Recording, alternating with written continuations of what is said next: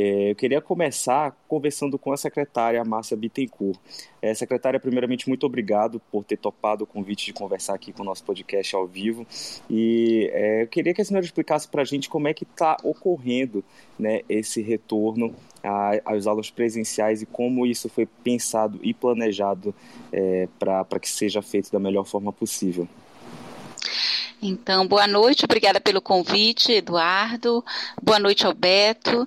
É, boa noite a todos e todas e todos que estão aqui conosco. Em Belém, nós, na Secretaria Municipal de Educação, nós voltamos às atividades não presenciais, né? Segunda-feira nós retornamos nas, às aulas, mas nós só voltaremos após a segunda dose da vacina dos trabalhadores de educação. É diferente das escolas estaduais, né? Então, acho que é importante a gente ressaltar que tem duas está acontecendo na rede pública uma diferença no retorno das atividades. As escolas públicas municipais, que são escolas de educação infantil, escolas de ensino fundamental da Prefeitura de Belém, só voltarão após a segunda dose dos professores, que será 1 de setembro, presencialmente, tá? Nós retornamos após, após as férias escolares dos professores, que acontece em julho, ainda nas atividades não presenciais. Nós estamos agora em agosto fazendo o processo de retorno por distrito, assim, de organização, planejamento, é preciso voltar. Não tem, é, nós estamos orientados pela SESMA e é, há uma diferença nas nossas orientações, né? O governo do estado está sendo orientado pela SESPA, que tem uma outra compreensão do retorno. Então, é, em Belém, nós estamos fazendo agora por, por, por distrito, fizemos em Mosqueiro ontem, amanhã estaremos no Oteiro, na semana que vem em Coraci, todas as escolas é, de Belém, é, orientando diretores, coordenadores pedagógicos.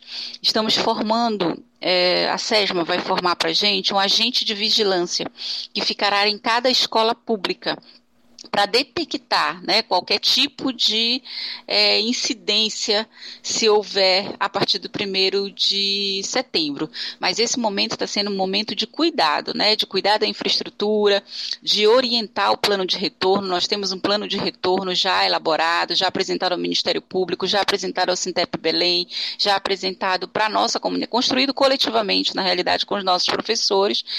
E efetivamente nós só voltaremos após esse processo. Nós estamos chamando também nas escolas para vacinação, para que as crianças venham atualizar o seu cartão de vacina.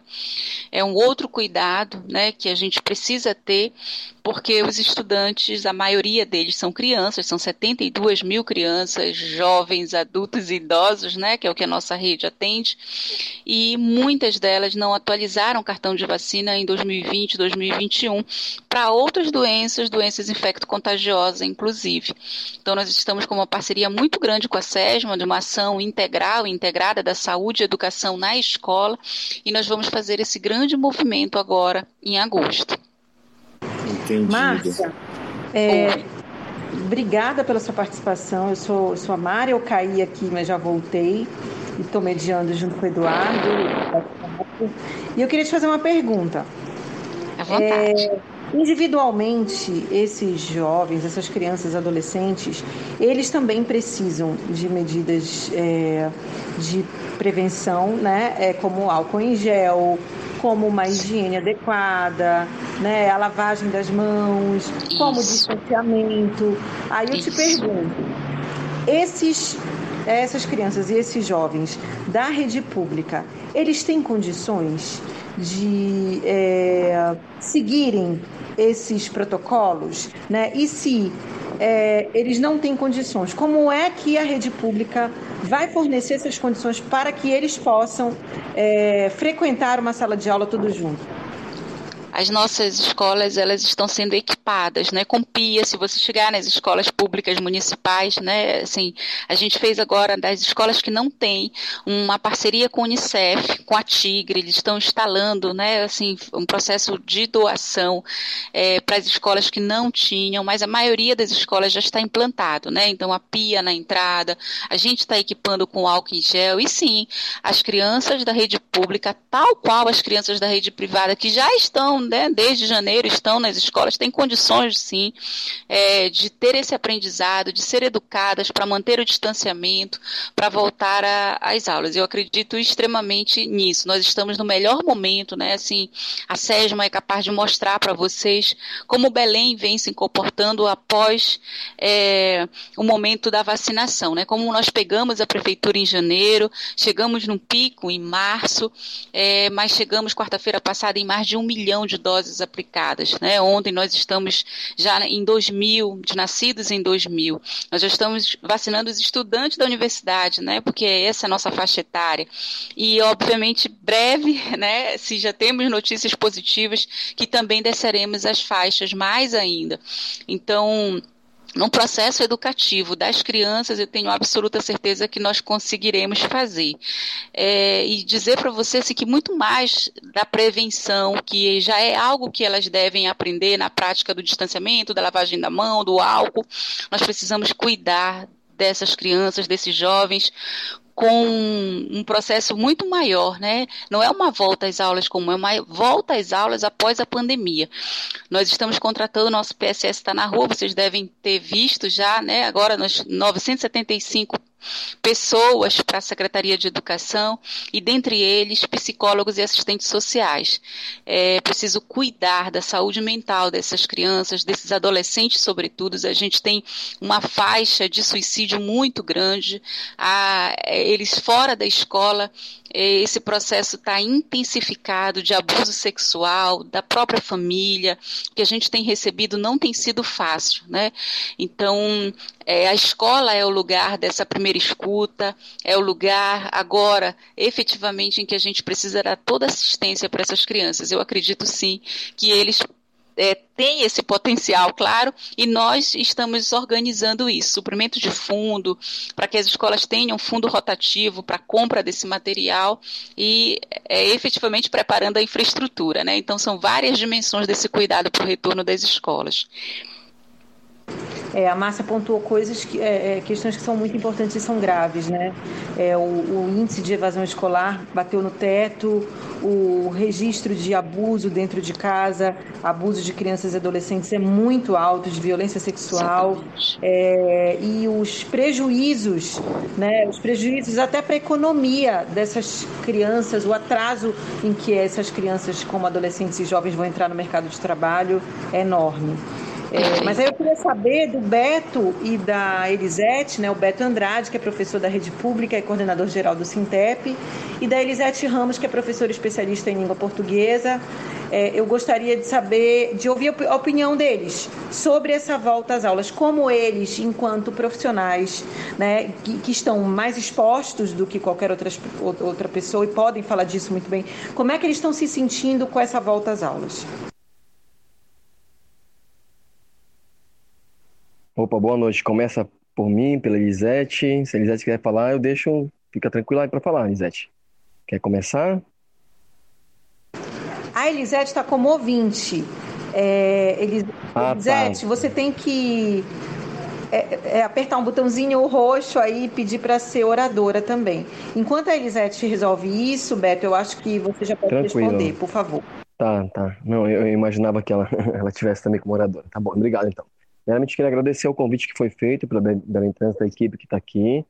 Né? Eu acho que sempre é importante fazer o diálogo, debater, apresentar as outras faces do debate que está colocado aqui para nós. É, parabenizar aqui a secretária Márcia pelo trabalho que tem feito, é, e agradecer mais uma vez aqui pelo, pelo convite feito, tá?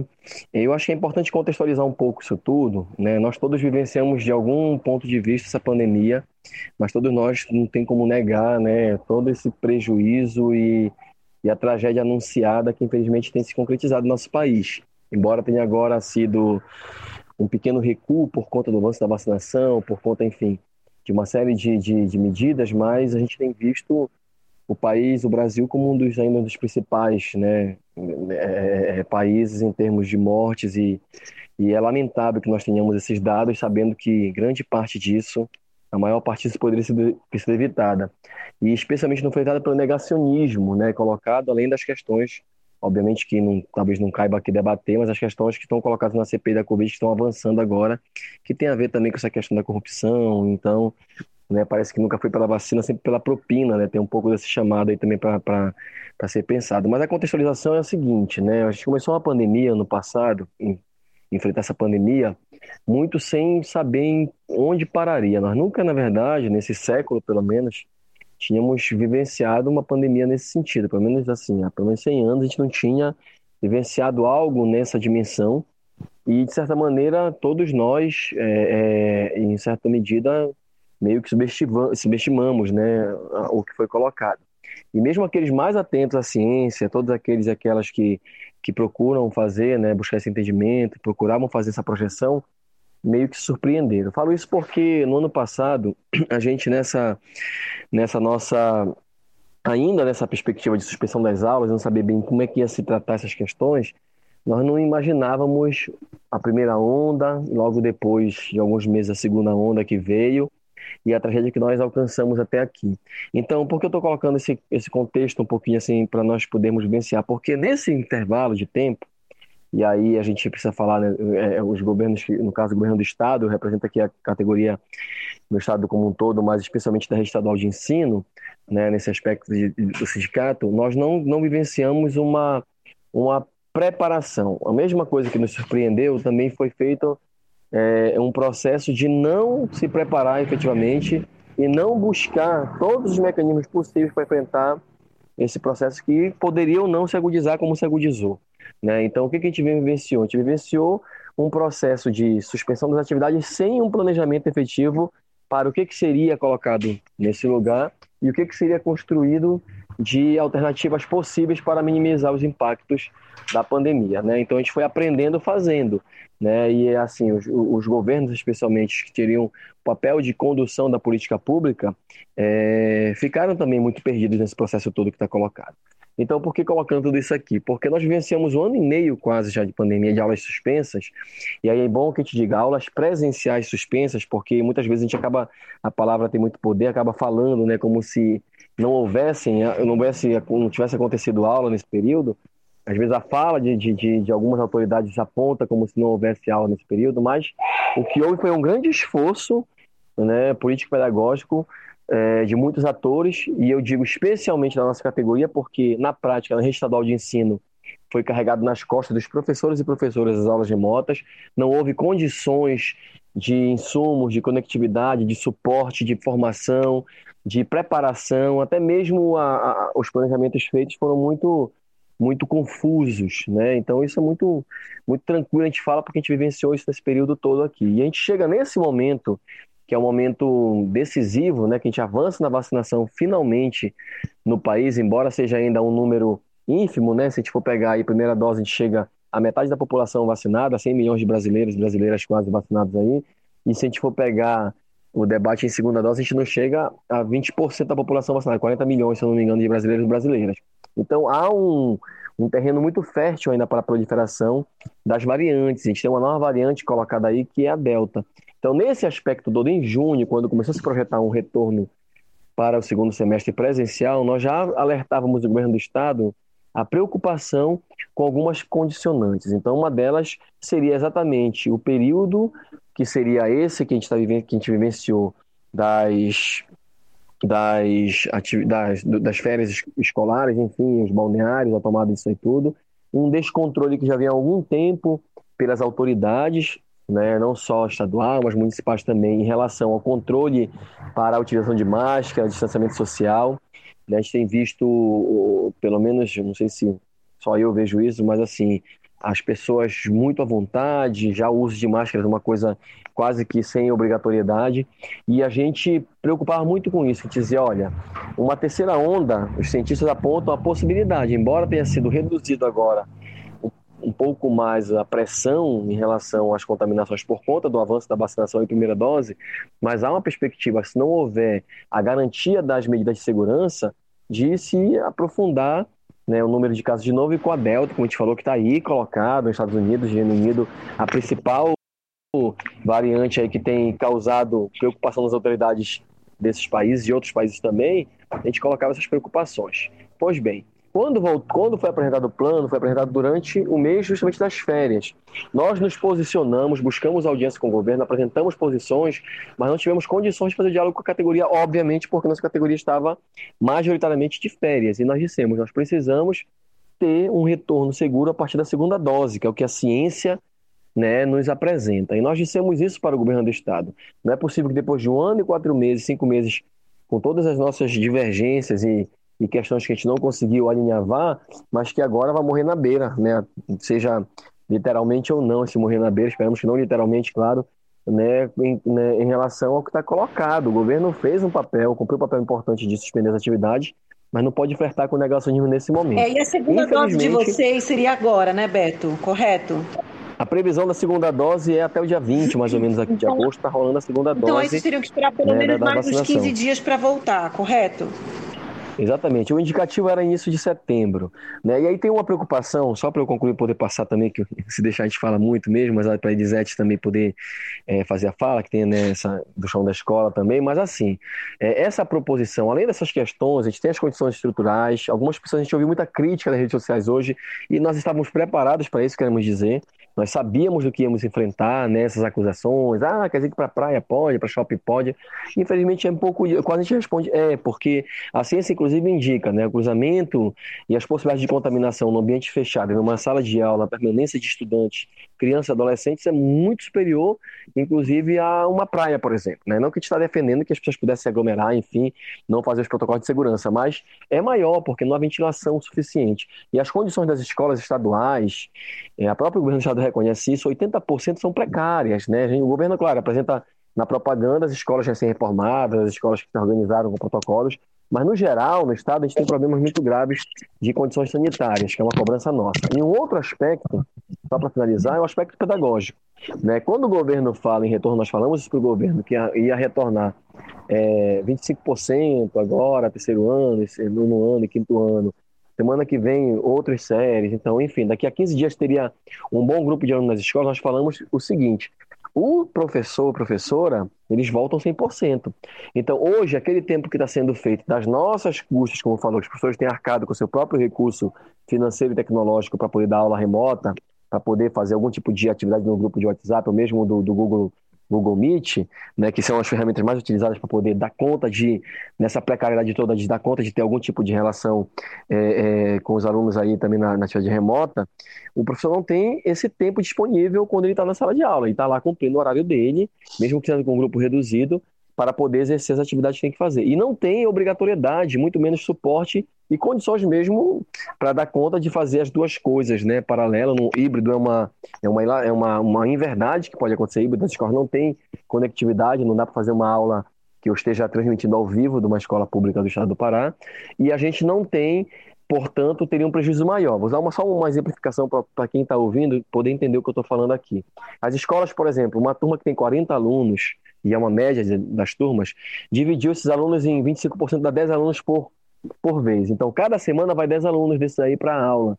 Então, você imagina, o aluno vai uma semana e passa três sem ir, porque tem que garantir o rodízio dos 10 alunos para garantir os 25%. Entenderam? Então, assim, é só para poder exemplificar que isso, ao invés de melhorar a perspectiva de que se tivesse, né, claro que a aula presencial é insubstituível, a gente sabe disso, mas ela acaba prejudicando ainda mais, especialmente os alunos que estão aí com a, nas portas com o Enem. Então, a nossa defesa foi que pudesse garantir, é, que se garanta a imunização, que é o processo de segunda dose com os 15 dias, os 14 dias mínimos aí para poder garantir a imunização, e que nós possamos fazer um retorno a partir daí debatendo com a SEDUC essa perspectiva, mas a gente apresentou inclusive uma proposta de 50% e 50% ao se garantir a imunização em segunda dose dos trabalhadores de educação, porque também se avança já para algumas faixas etárias de, de adolescentes, provavelmente já se avança na vacinação nesse mês aí que a gente consiga avançar. Então, essas são as questões colocadas. Nós apresentamos um debate com a categoria muito sereno e foi aprovada uma greve sanitária, que consiste exatamente nisso: defesa da vida, de manter as atividades remotas, ou seja, não é uma greve que suspende as atividades como um todo, mas enfrenta o debate do retorno presencial sem que as condições estejam dadas, na nossa leitura não estão dadas nesse momento.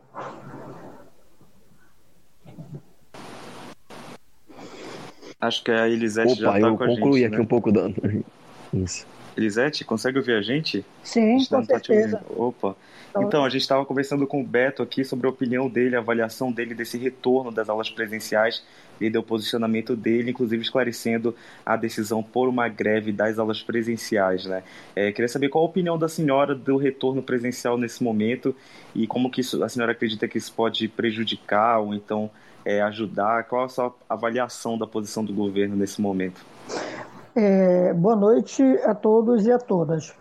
É, na minha opinião, é, eu acredito que vai prejudicar pelo seguinte: a, as aulas remotas, é, nós temos aquele horário em que todos os alunos vão entrar naquele mesmo horário e vão ter a aula é, remotamente. É, como o, o, professor anterior falou sobre a questão da, da, da aula presencial, ser muito mais forte, muito mais, é tipo assim, indispensável, ela tem que haver, com certeza. É, mas nesse momento em que nós não podemos estar juntos, tá? a aula remota ela tem que ser defendida. Porque, por exemplo, eu mesma, é, se eu não estiver totalmente imunizada, é, eu não vou ficar é, trabalhando, porque eu sou grupo de risco, eu sou hipertensa, eu tenho alguns problemas de saúde, já tenho 59 anos, certo? E vai ficar difícil para mim. Até porque já perdi duas pessoas da minha família em consequência da Covid-19. Correto? Então, para ir para uma sala de aula, principalmente a escola em que eu trabalho, que não oferece muito, muita estrutura, certo?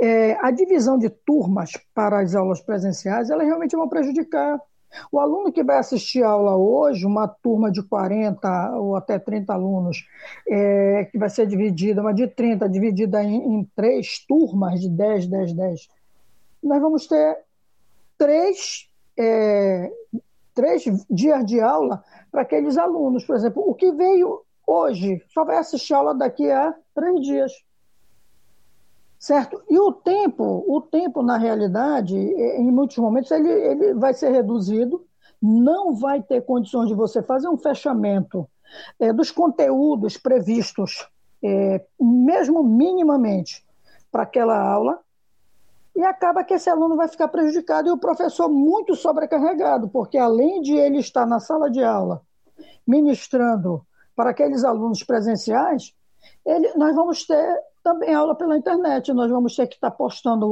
pelo WhatsApp, nós vamos ter que estar usando o Google Forms, nós vamos ter que estar usando é, é, postando vídeos. Ou seja, o nosso trabalho ele vai redobrar. Mas isso. Ou seja, para vocês o modelo híbrido vai continuar, então vai exigir é, vai exigir demandas a mais. Estou certa, Elisete? Exatamente isso. Nós vamos trabalhar muito mais, embora é, nós sejamos sempre alvos de brincadeiras, de é, posicionamentos insensatos. Tá? Ainda, ainda há pouco eu estava é, olhando aí umas postagens em que pessoas tá, incautas é, fazem referência, porque Salinas estava cheio, Mosqueiros estava cheio, Outeiro estava cheio, professor pode ir para lá. Até parece que toda aquela população que estava em Salinas que estava em Mosqueiro, ou Teiro, ou qualquer outro balneário, fossem só professores. E até também, eu acho engraçado, nesse país o professor ele não tem é, vez, ele não tem, não é valorizado, ele é hiper desvalorizado. O professor não pode nada. O professor levou a fama de não querer trabalhar, de ser vagabundo, isso é um absurdo. Nós estamos trabalhando muito. Quem é professor da rede pública sabe que nós estamos trabalhando muito.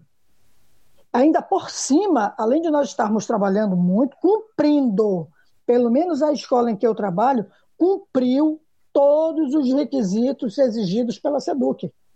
Não forçosamente, nada. É a questão do compromisso mesmo do professor com a educação, com o aluno que necessita é, é, ser instruído a educação é fundamental, gente.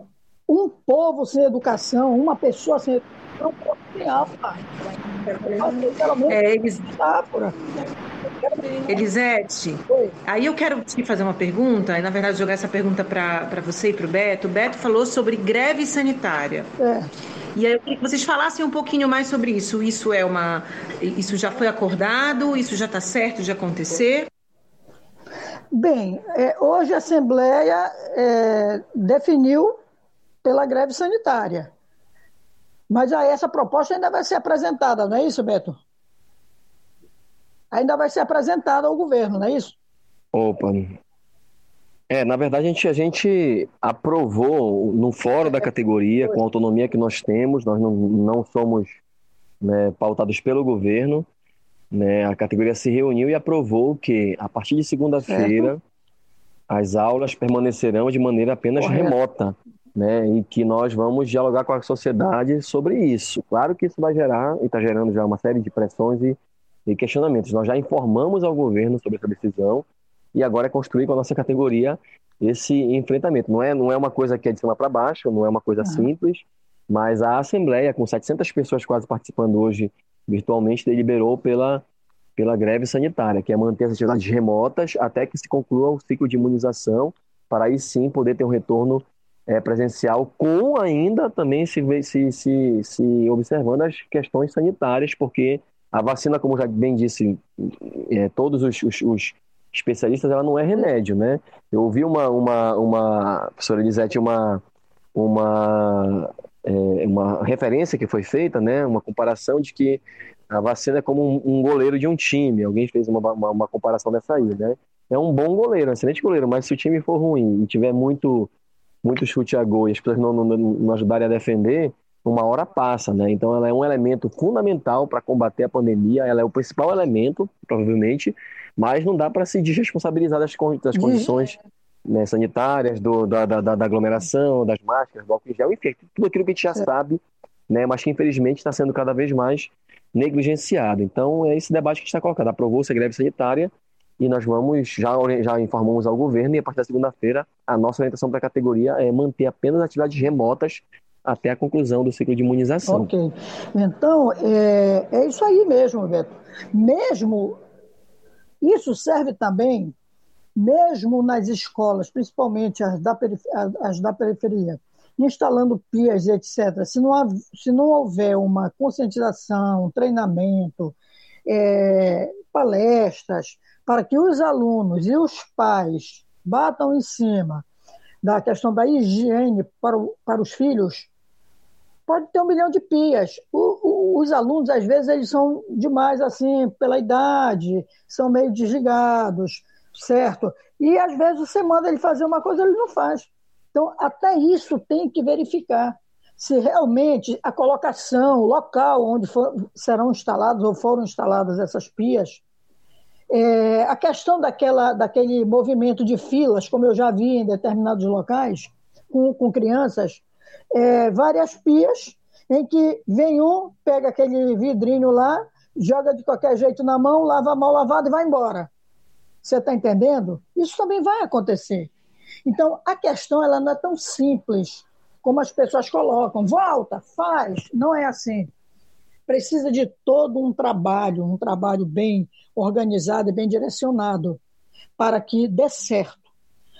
Embora sejam vacinados, tem que haver a precaução, tem que haver o cuidado, o distanciamento tem que é, é, continuar existindo é exatamente para você cumprir aquele ciclo certo para que realmente você esteja imunizado. Não totalmente. A vacina ela vai te ajudar, mas as precauções com relação é, educação sanitária, ela tem que existir hoje, amanhã, depois, depois, até realmente é, é, alguém falar que esse vírus está realmente é, combatido. Tá? E o que eu digo para vocês é isso: nós começamos segunda-feira, ok? É, já começamos essa divisão, mas com aquela insatisfação, logicamente, de, da maioria. Uma parte quer que volte, mas a maioria não quer que volte. Geralmente, os mais jovens querem voltar porque gozam de muita saúde e acham que está na hora de voltar, porque não adianta, a gente vai ser criticado o tempo todo. E, na realidade, não se deve ligar para isso. Se deve é montar um esquema, montar um plano, um planejamento e partir para a execução para que nós tenhamos sucesso.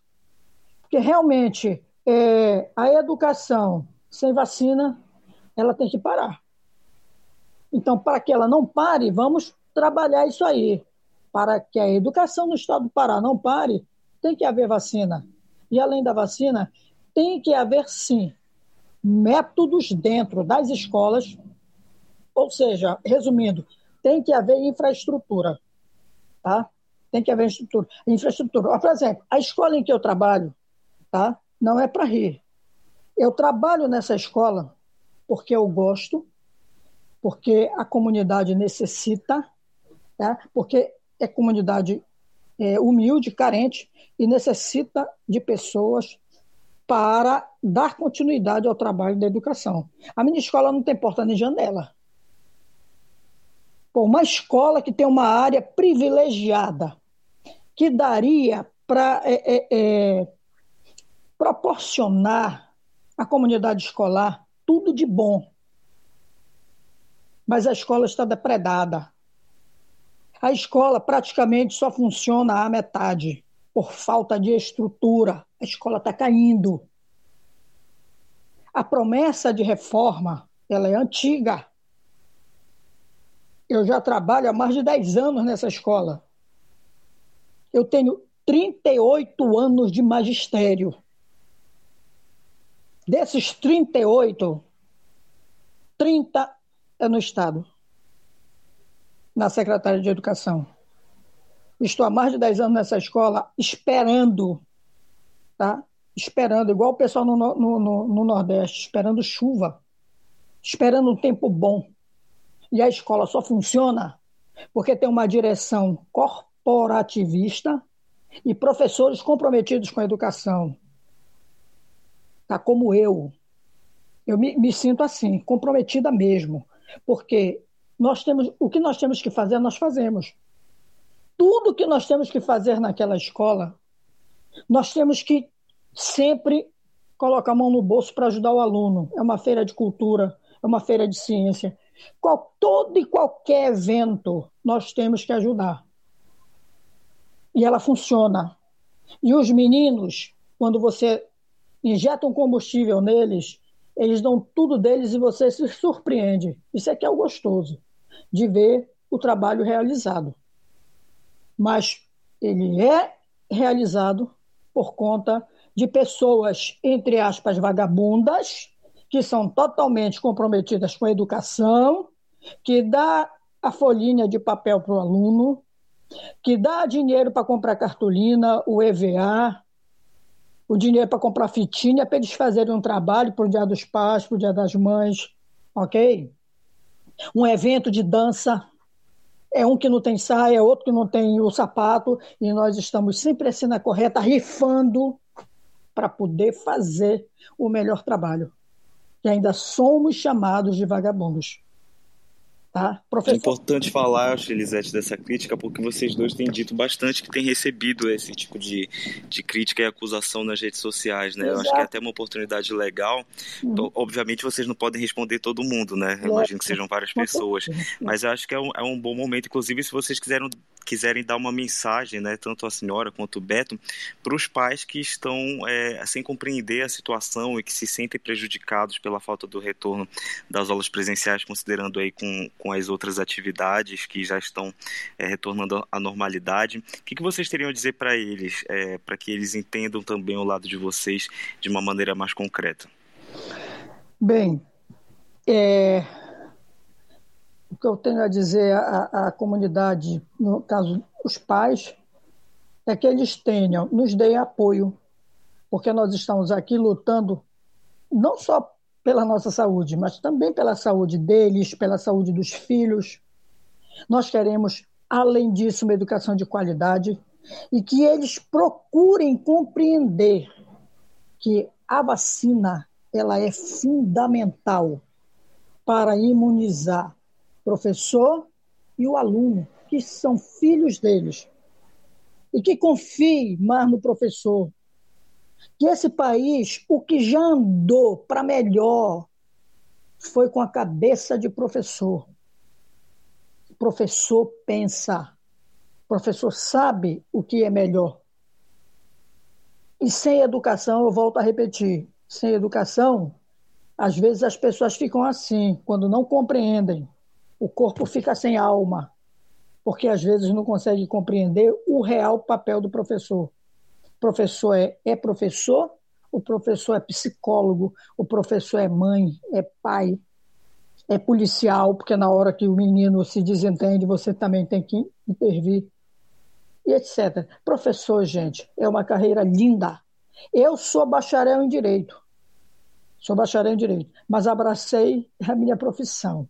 Tudo que eu tenho até hoje foi o meu curso amado de licenciatura em Letras que me deu.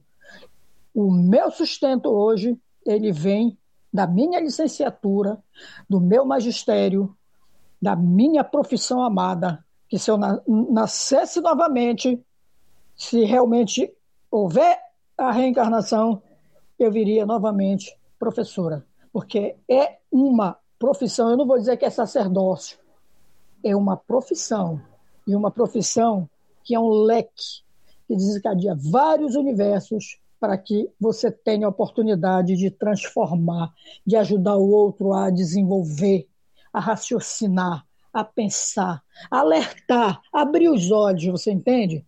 Então, isso é educação. E a educação se faz, de qualidade, se faz assim, com comprometimento.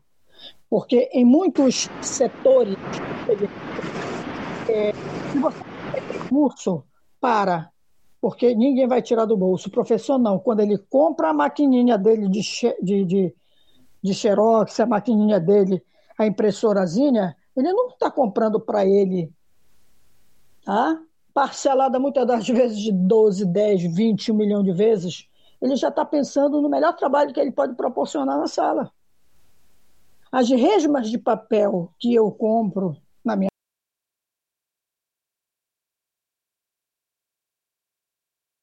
casa não é para mim, é para meus alunos.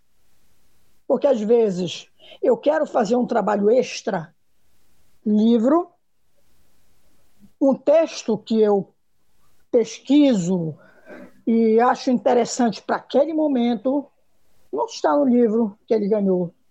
Então eu tenho que ter o, o plano B. E esse meu plano B é a minha impressora. Que eu vou imprimir e o todo. Eu digo um, dois três, o texto para depois.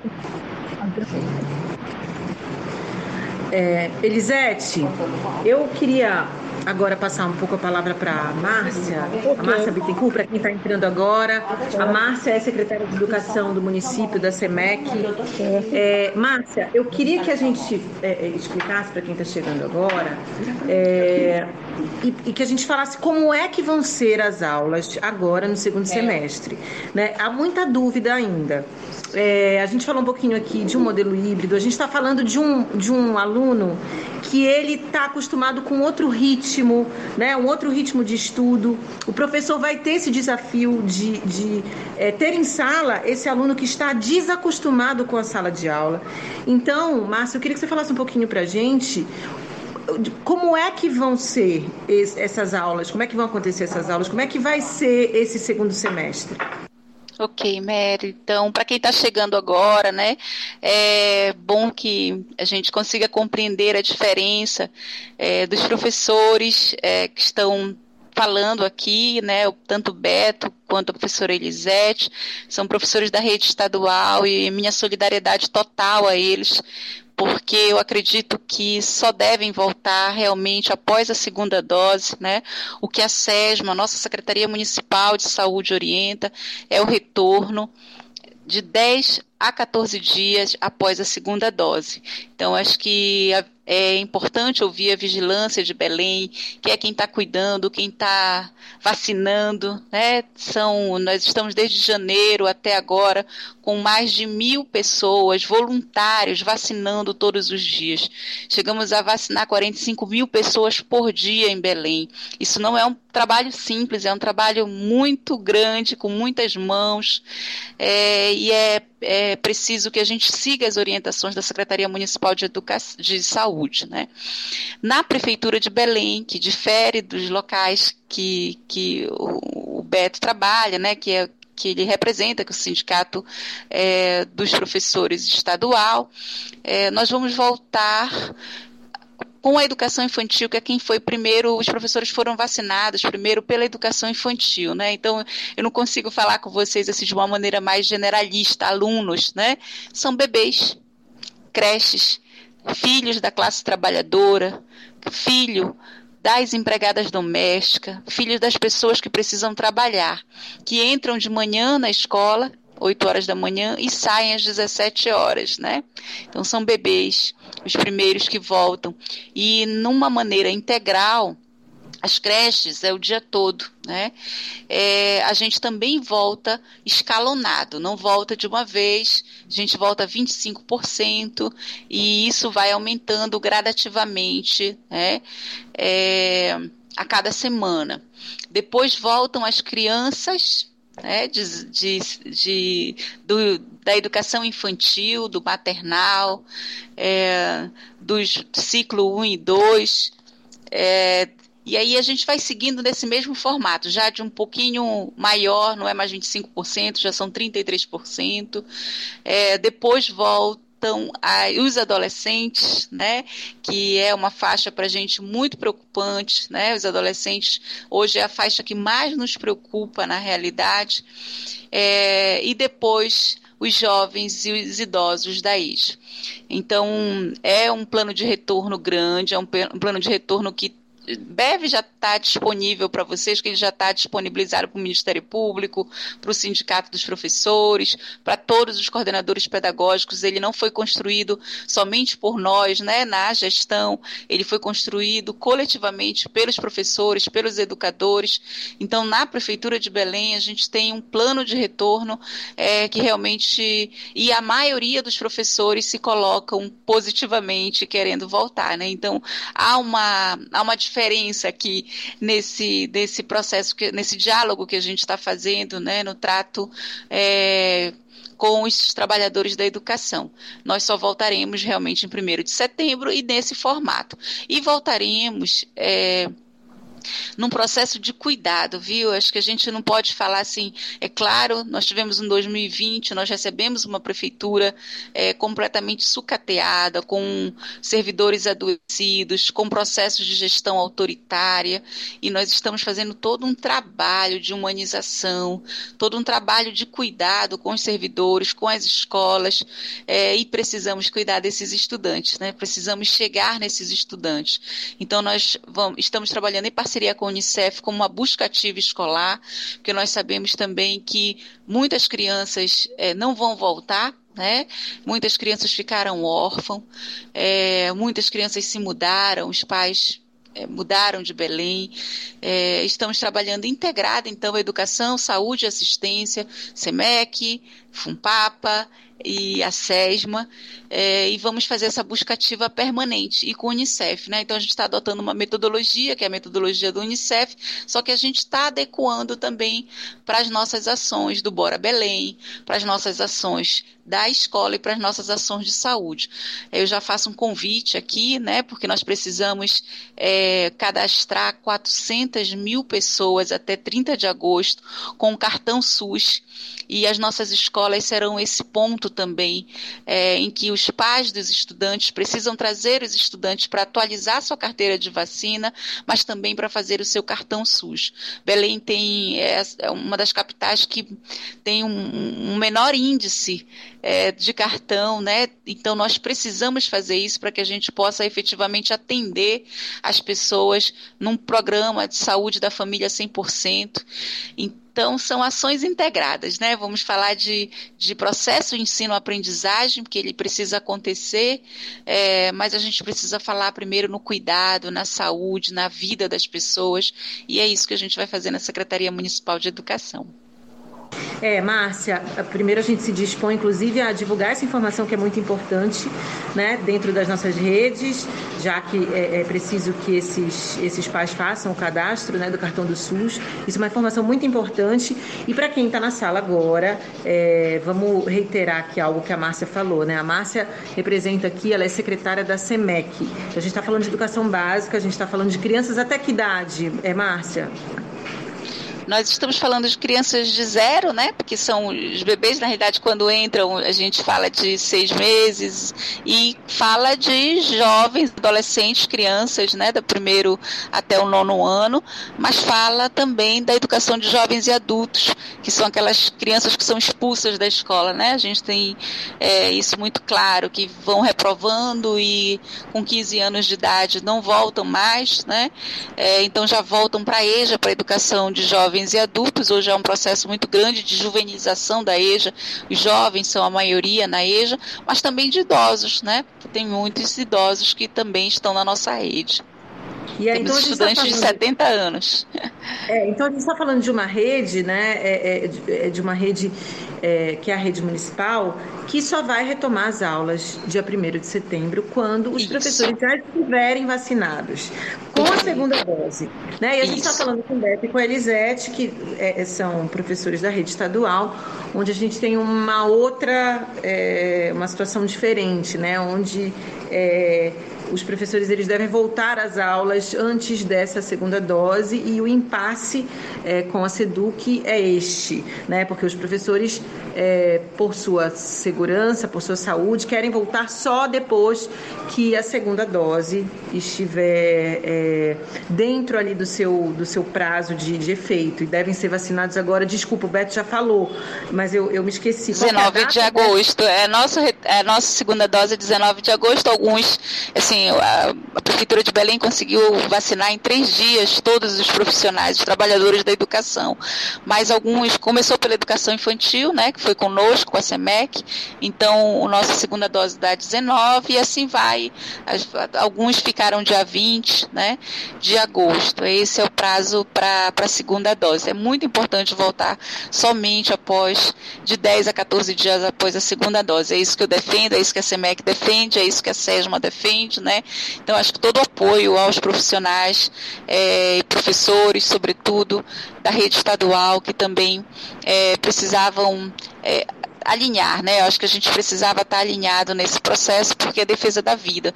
Chegou um momento em que a gente é, tinha, infelizmente, publicava quatro óbitos por dia nas nossas escolas, né?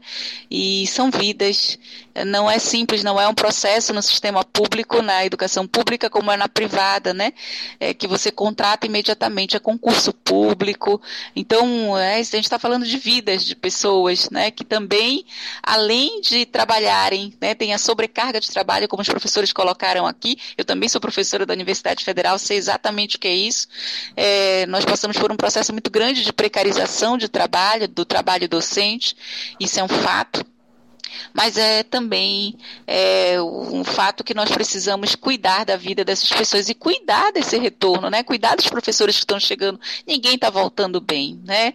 Nem os estudantes, nem os professores, nem os coordenadores pedagógicos. Então, é a linha do cuidado que a gente precisa e eu, eu acredito que, sobretudo para os pais, para os estudantes, né, essa solidariedade a todos os trabalhadores é fundamental nesse momento para que a gente não crie mais um problema, né, que é o problema das desavenças, das discórdias, das brigas. A gente precisa agora, no momento de união, de solidariedade, para voltar sim à educação, mas de uma maneira organizada, com biossegurança e com responsabilidade, sobretudo. Aproveitar aqui para dar uma boa noite para o Igor, para o Júnior, para o Milton. Beto, a Seduc respondeu hoje às 8 da noite o Jornal Liberal, informando que as aulas presenciais continuam, né? E, enfim, isso já repercutindo a nossa, a nossa matéria sobre a greve.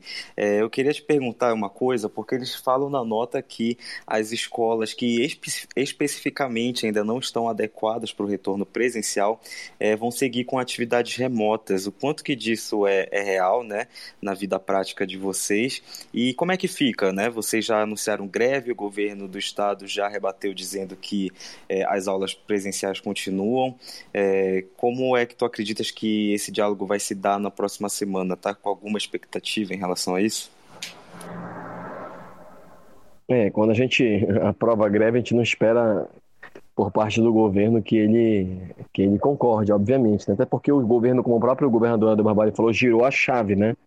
Decidiu por uma situação e que era o retorno presencial no caso das atividades, nesse formato de percentualmente crescendo até chegar a 100%, mas sem considerar a realidade de fato das escolas. Quando a SEDUC ela cria uma confusão na cabeça das pessoas. Primeiro que ela fala assim, olha, a escola que não tiver condições, ela não é obrigada a funcionar, a manter remota atividade.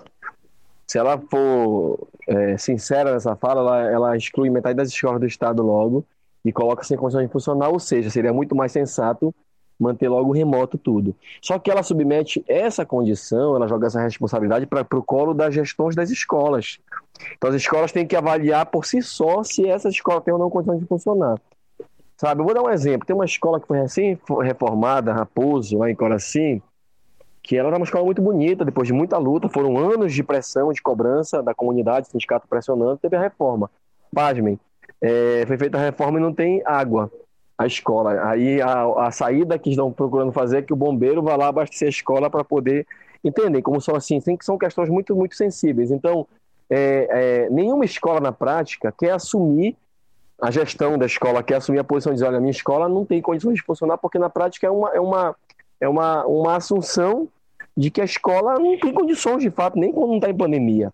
Né? Então é muito, muito ruim isso, do que jogar para a costa das escolas a responsabilidade de decidir e de decidir não, de informar se ela tem ou não condição. Nós cobramos da SEDUC que fosse feita uma vistoria e cobramos do Ministério Público, quem nós temos cobrado muito ultimamente, que desse acompanhamento dessa vistoria para que pudesse ter de fato um relatório fidedigno das condições sanitárias com base em abordagem científica, não no que eu acho. Olha, eu acho que essa escola está apta, eu acho que não está. Eu acho que tem ventilação suficiente e espaço suficiente, eu acho que não. Tem que ser com base em dados científicos isso aí, não pode ser no achismo. Mas a SEDUC, obviamente, não produziu provas contra ela, né? não quis fazer relatórios e o Ministério Público, lamentavelmente, não fez o papel de fiscalizador do poder público nesse aspecto aí. Né? Então a gente sabe que o, o, o, governo não vai aceitar uma greve sanitária, né? até porque tem uma decisão política tomada, pode entender isso como uma desmoralização, talvez, mas a nossa categoria tomou uma decisão e vai fazer esse enfrentamento. Lamentavelmente teve que tomar essa decisão nessa perspectiva aí, como a gente falou, sabendo as consequências, sabendo dos ataques que poderiam acontecer, até mesmo do senso comum, que está muito recrudescido né, por essa discussão negacionista, por essa lógica de que está tudo funcionando porque só a escola não está funcionando. E nós dissemos, não temos responsabilidade sobre a não fiscalização, sobre não protocolos, sobre não garantias, nós temos responsabilidade sobre a nossa categoria. E a nossa categoria deliberou por uma questão polêmica, porém, a nosso ver, o mais correto para a defesa da vida. E sabemos que muitos municípios, e até outros estados também, tomaram decisões no sentido daquilo que a gente está defendendo, de só ter retorno, como é o caso de Belém, que foi explanado pela nossa secretária aqui, só ter o retorno a partir do ciclo de imunização completo. Isso que não garante, como a gente falou, que não haja avanço de contaminação, que não haja morte, mas isso garante que haja uma segurança suficiente para se fazer os rodízios necessários, que tem que ser rediscutido no nosso tempo, que foi apresentado pela SEDUC, e a garantia de que as aulas possam ir retomando paulatinamente. Nós, olha, nós não nos camoteamos nada. Nós falamos para o Ministério Público, falamos para as pessoas, olha, nós temos dois anos quase de atividades pedagógicas extremamente prejudicadas.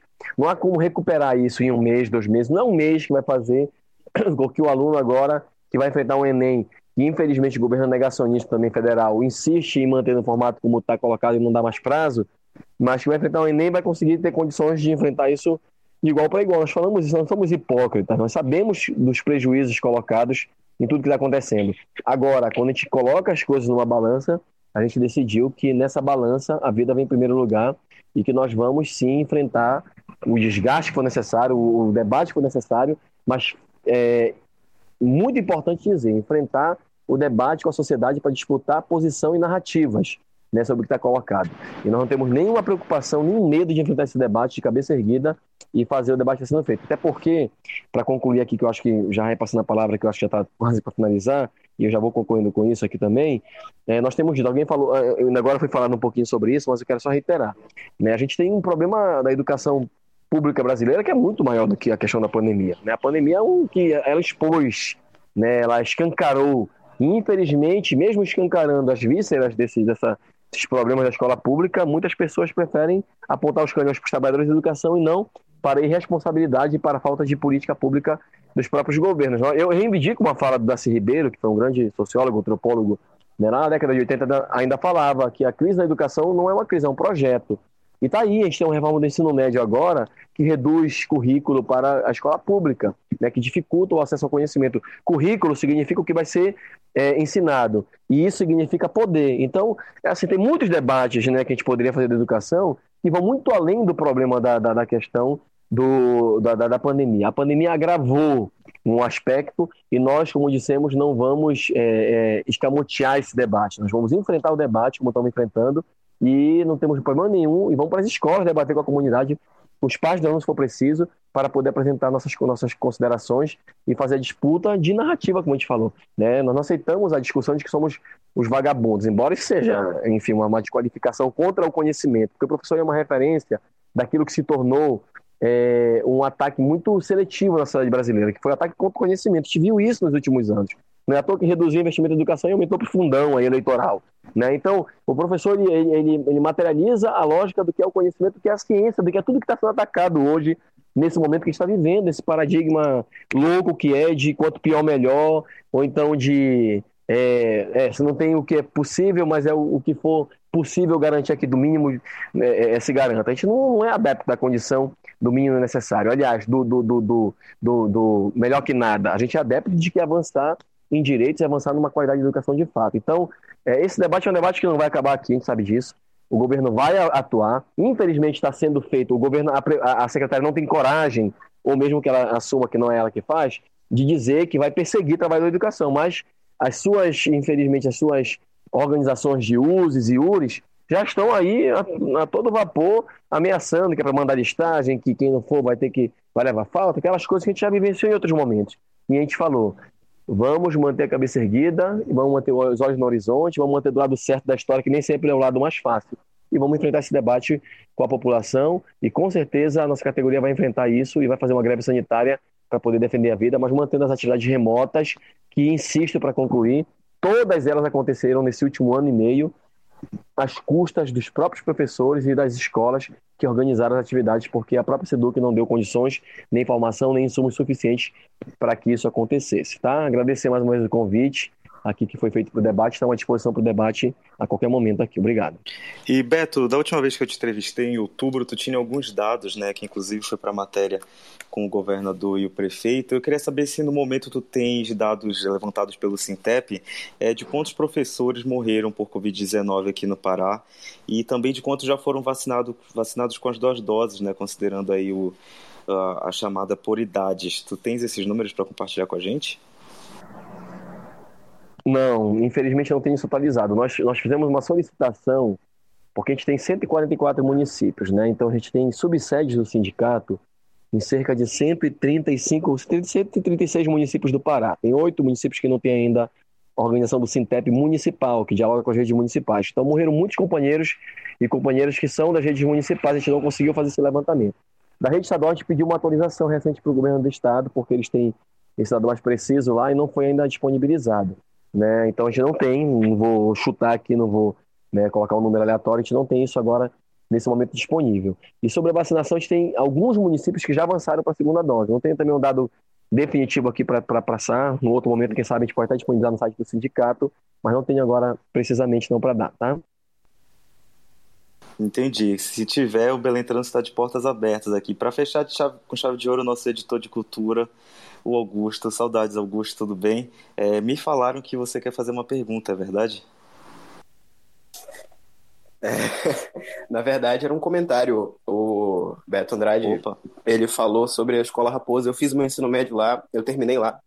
E eu vivenciei essa situação da água e da falta de água na escola. E isso agora ficou na minha cabeça, realmente. É, como, que é, como é que o governo planeja esse retorno para as aulas? É, sem dar estrutura para as escolas, porque muitas das vezes as escolas do estado elas são autossuficientes. Por exemplo, tem algum, eu lembro no, no Raposo, tinha algum problema, sei lá, no banheiro ou em alguma parte estrutural da escola. O governo não mandava, então a escola tinha que se desdobrar, fazia rifa, vendia coisa, enfim. Eu me pergunto como é que vai ser realmente esse retorno, se o governo ele vai fazer aquela mascarada, como foi essa reforma das escolas, porque o Raposo é uma das, foi uma das escolas reformadas, eu participei dessa transição, e se vai ser aquilo, ah, só a fotinha, só aquele vídeo institucional, como é que o Estado ele tá, como é que ele vai lidar com toda essa situação agora de essa nova realidade, né, de pandemia? E é basicamente isso, era só um comentáriozinho mesmo. Obrigado, Eduardo. Imagina, a gente que agradece. Mari? É, Augusto, essa é uma pergunta que quem tem que responder é a SEDUC. E aí nós vamos entrar em contato com a SEDUC amanhã para que essa pergunta seja respondida, porque foram muitos posicionamentos feitos aqui com relação à gestão da SEDUC e a decisão né, de é, é manter a volta às aulas, a revelia da da vontade né, dos professores, não digo nem da vontade, mas a revelia da necessidade dos professores, da necessidade colocada de só retornarem depois da segunda dose. Então a gente vai precisar entrar em contato com a SEDUC amanhã e eu acho que a SEDUC, só a SEDUC pode responder esse questionamento. E aí a gente gostaria de abrir para, considera para as considerações finais de vocês. É já agradecendo a participação de todos, estamos aqui até 10 horas conversando sobre esse assunto que é importantíssimo. É, a gente sabe que o desafio deve estar, é um desafio bilateral né, para todos os lados e a gente também tem essa ciência né, é, do, do, do grande prejuízo que as crianças, seja a criança que está na creche, seja o adolescente, seja o jovem que está se preparando para o Enem, teve com esse afastamento do ambiente escolar, esse afastamento da escola e o quanto o aprendizado, o processo de aprendizado foi prejudicado. Né? Então, é, queria agradecer a todos Ô, Mari, vocês. Mari. Pode falar, Odir. Mari, eu posso fazer uma pergunta? Eu sou professor, eu, eu sou professor Sim, claro. da rede particular de ensino em Belém. Eu carrego comigo uma grande frustração. É não ter a possibilidade, apesar de ter feito um concurso para a prefeitura, de ter trabalhado é, na rede, na rede é, é, pública de ensino. É uma grande frustração, eu não sei se eu vou ainda corrigir essa frustração, vou correr atrás. Mas aproveitando aqui a presença da nossa secretária municipal de educação, eu queria fazer uma indagação a ela, eh, porque é uma pessoa preparada, é, moldada para assumir a, a, a secretaria, tem uma vida acadêmica também como professora da Universidade Federal do Pará, né? E eu queria fazer um rápido comentário e em seguida uma pergunta a ela. Ah, eu penso que a educação no Brasil é algo que nós temos de pior hoje. Né? Em pleno período técnico-científico informacional, na era do conhecimento, nós temos uma dificuldade ainda muito grande, essa dificuldade vem a partir da escola, de nós entendermos algumas situações dentro da dinâmica do mundo. Uma delas, nós tivemos assim, uma dificuldade muito grande de interpretar a escola a partir dessa pandemia que nós tivemos. A pandemia foi um cutuca muito grande na escola, né? Para a escola perceber que a gente vive uma era hoje que é a era informacional, que as redes estão aí presentes. Eu sou professor de geografia, eu trabalho com essa categoria, a categoria das redes. A imaterialidade das redes faz parte do nosso dia a dia e a escola não pode estar ausente absolutamente desse, desse processo.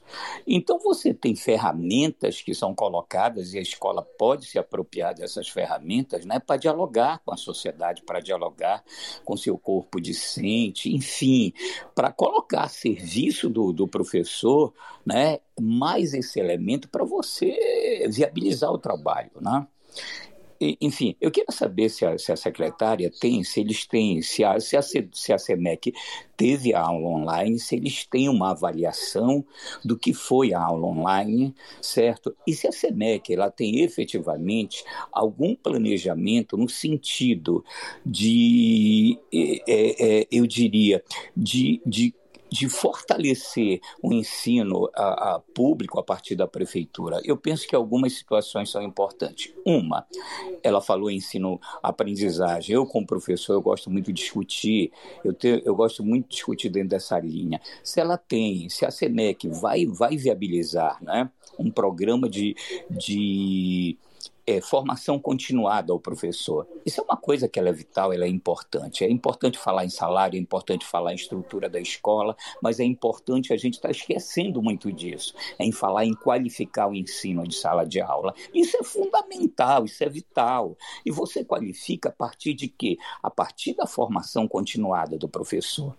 E um ponto que eu acho fundamental, ela está dentro da academia, é que se quebre a, essa distância, é que se quebre essa, esse muro que existe entre a academia e, e, as escolas de ensino básico nesse país. A academia é fundamental.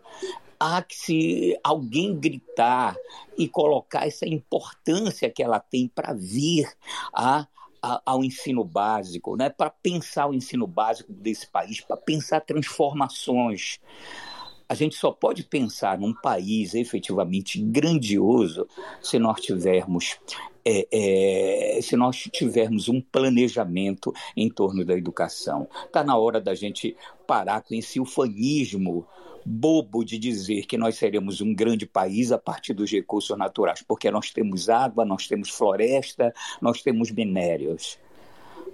Hoje, a, a, questão fundamental, a Coreia e o Japão estão aí para mostrar isso para nós. A questão fundamental do desenvolvimento é o conhecimento. Se mede hoje a condição de desenvolvimento e de poder de um país pelo conhecimento.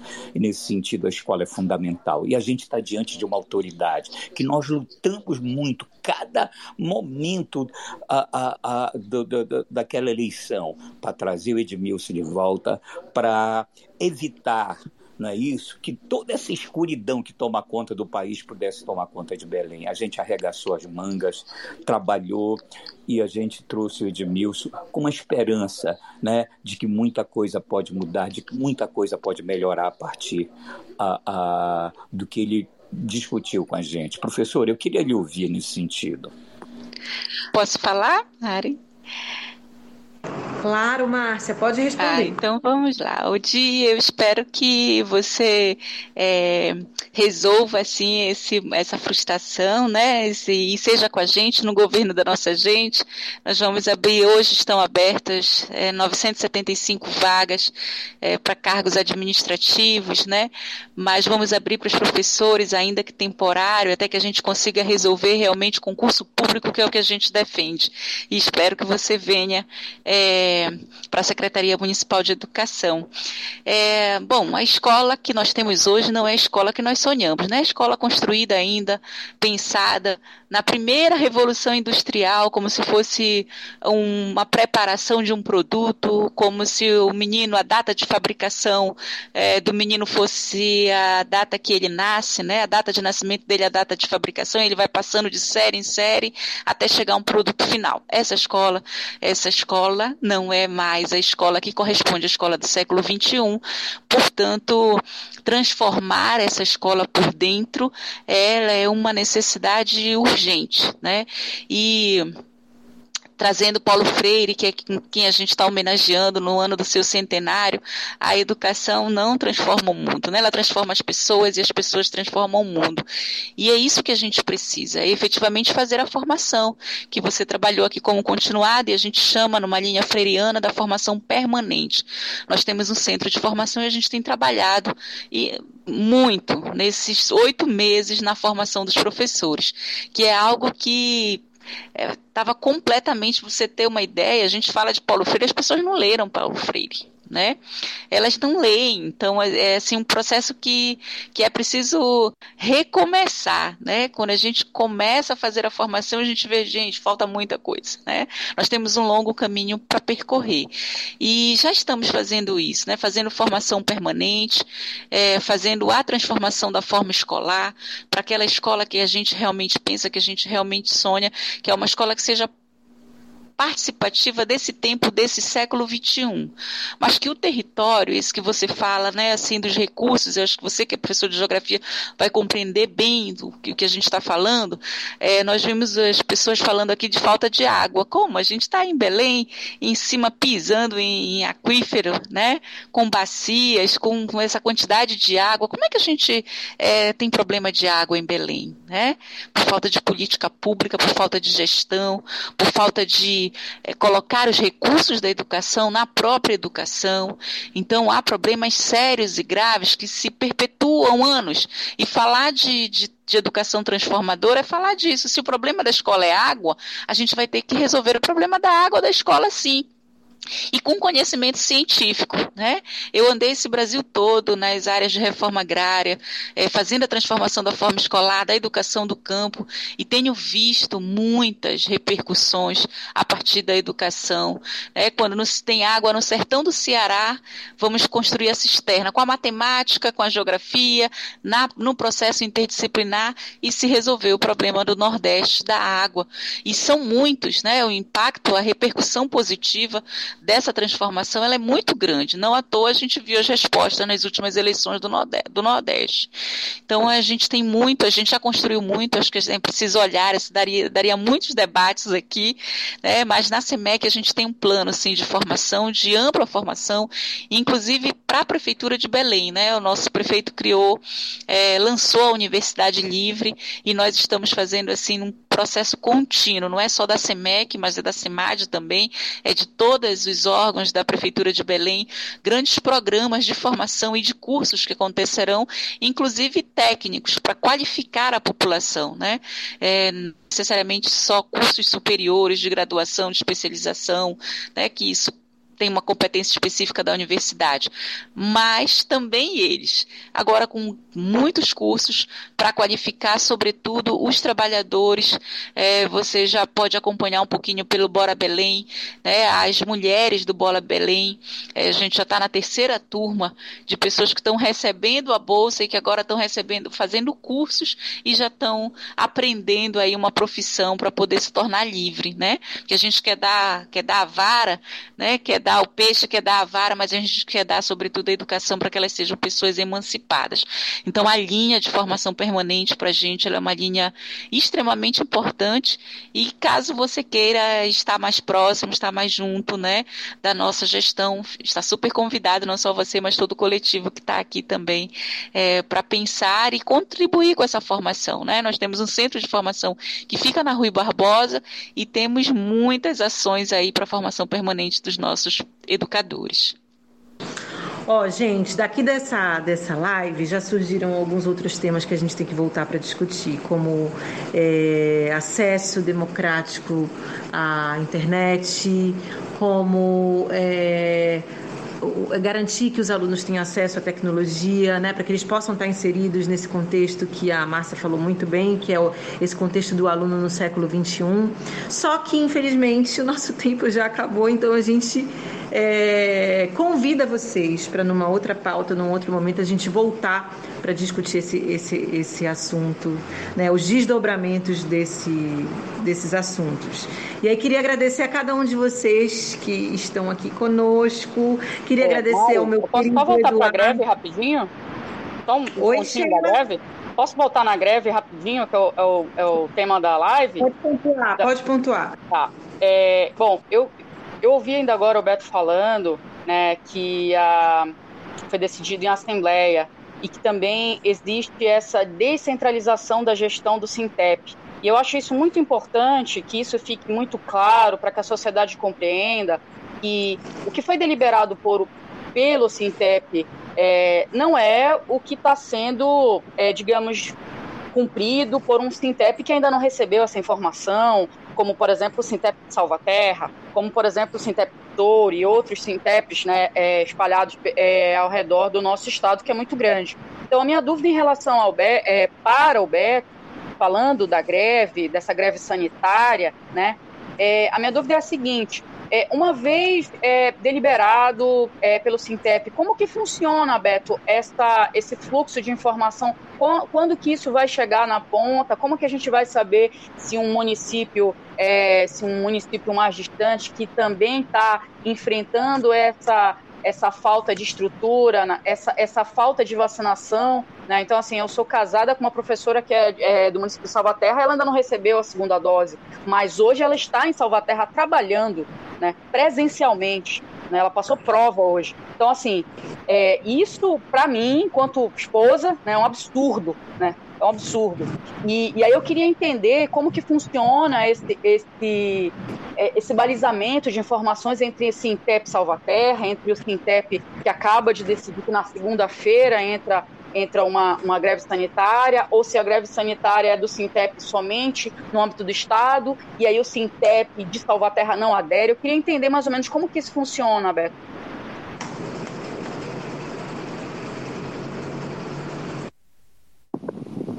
O Beto ficou como ouvinte, não sei se a Elisete sabe responder, se tiver como tirar essa dúvida rapidinho. E já dando boa noite para Sheila, obrigado pela participação, Sheila. É, acho que o Beto está como ouvinte, não sei se ele está podendo falar, Elisete, não sei. Opa, Beto, pode Oi, tá responder, ouvindo? Beto. A já me liberaram aqui rapidinho. Não é isso, companheira, que você, você perguntou aí. Nós temos uma estrutura de subsedes que tem essa autonomia política e nós temos a orientação do sindicato sobre isso, é uma decisão de, de instâncias nossas, mas assim, qual é o, o, o trâmite? É, a rede municipal precisa fazer uma assembleia nos móveis, já que nós fizemos hoje na rede estadual, e tirar encaminhamentos para aquela rede municipal, porque ela é uma, é uma rede com uma autonomia, com essa relação própria. Por exemplo, Belém faz suas assembleias, discute lá com a, com a secretária Márcia as pautas e tem autonomia para deliberar se, se encaminha, se não encaminha, se faz greve, se não faz greve. A rede estadual é uma rede é, é, específica, né? não é aprovando pela rede estadual que se automaticamente vale para os municípios. Mas quando a gente aprovou isso, a gente mandou orientação para os municípios para que façam também esse processo de, de análise local do que está acontecendo e enfrentem esse debate. É claro que no município, muitas vezes, é mais difícil essa relação. A gente sabe disso. Em alguns municípios é muito tenso o debate, o enfrentamento é muito grande, né? Mas a, a, o papel de fazer o debate para a rede municipal é da, da instância municipal do sindicato, tá bom? A gente está aqui, pra, a gente está à disposição para dar apoio, a gente vai em loco se for preciso, a gente dá apoio jurídico, mas é preciso chamar a categoria local para fazer a discussão, até porque, como a gente falou, a greve, qualquer greve que seja sanitária, no caso, não deixa de ser uma greve, né? Não presencialidade das pessoas, mas garantir a aula remota, mas ela não é um decreto. O sindicato não bate o martelo e olha, vamos parar e pronto. A gente constrói isso com a categoria e avança no debate com a nossa categoria. Então é importante que faça esse debate com a base municipal lá e se aprove isso a partir da base municipal também, tá?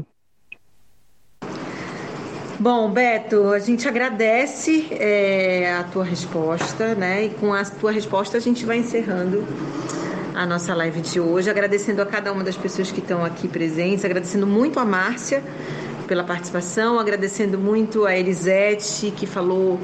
É, falou é, teve um texto muito importante sobre a, a importância é, a relevância do professor, né?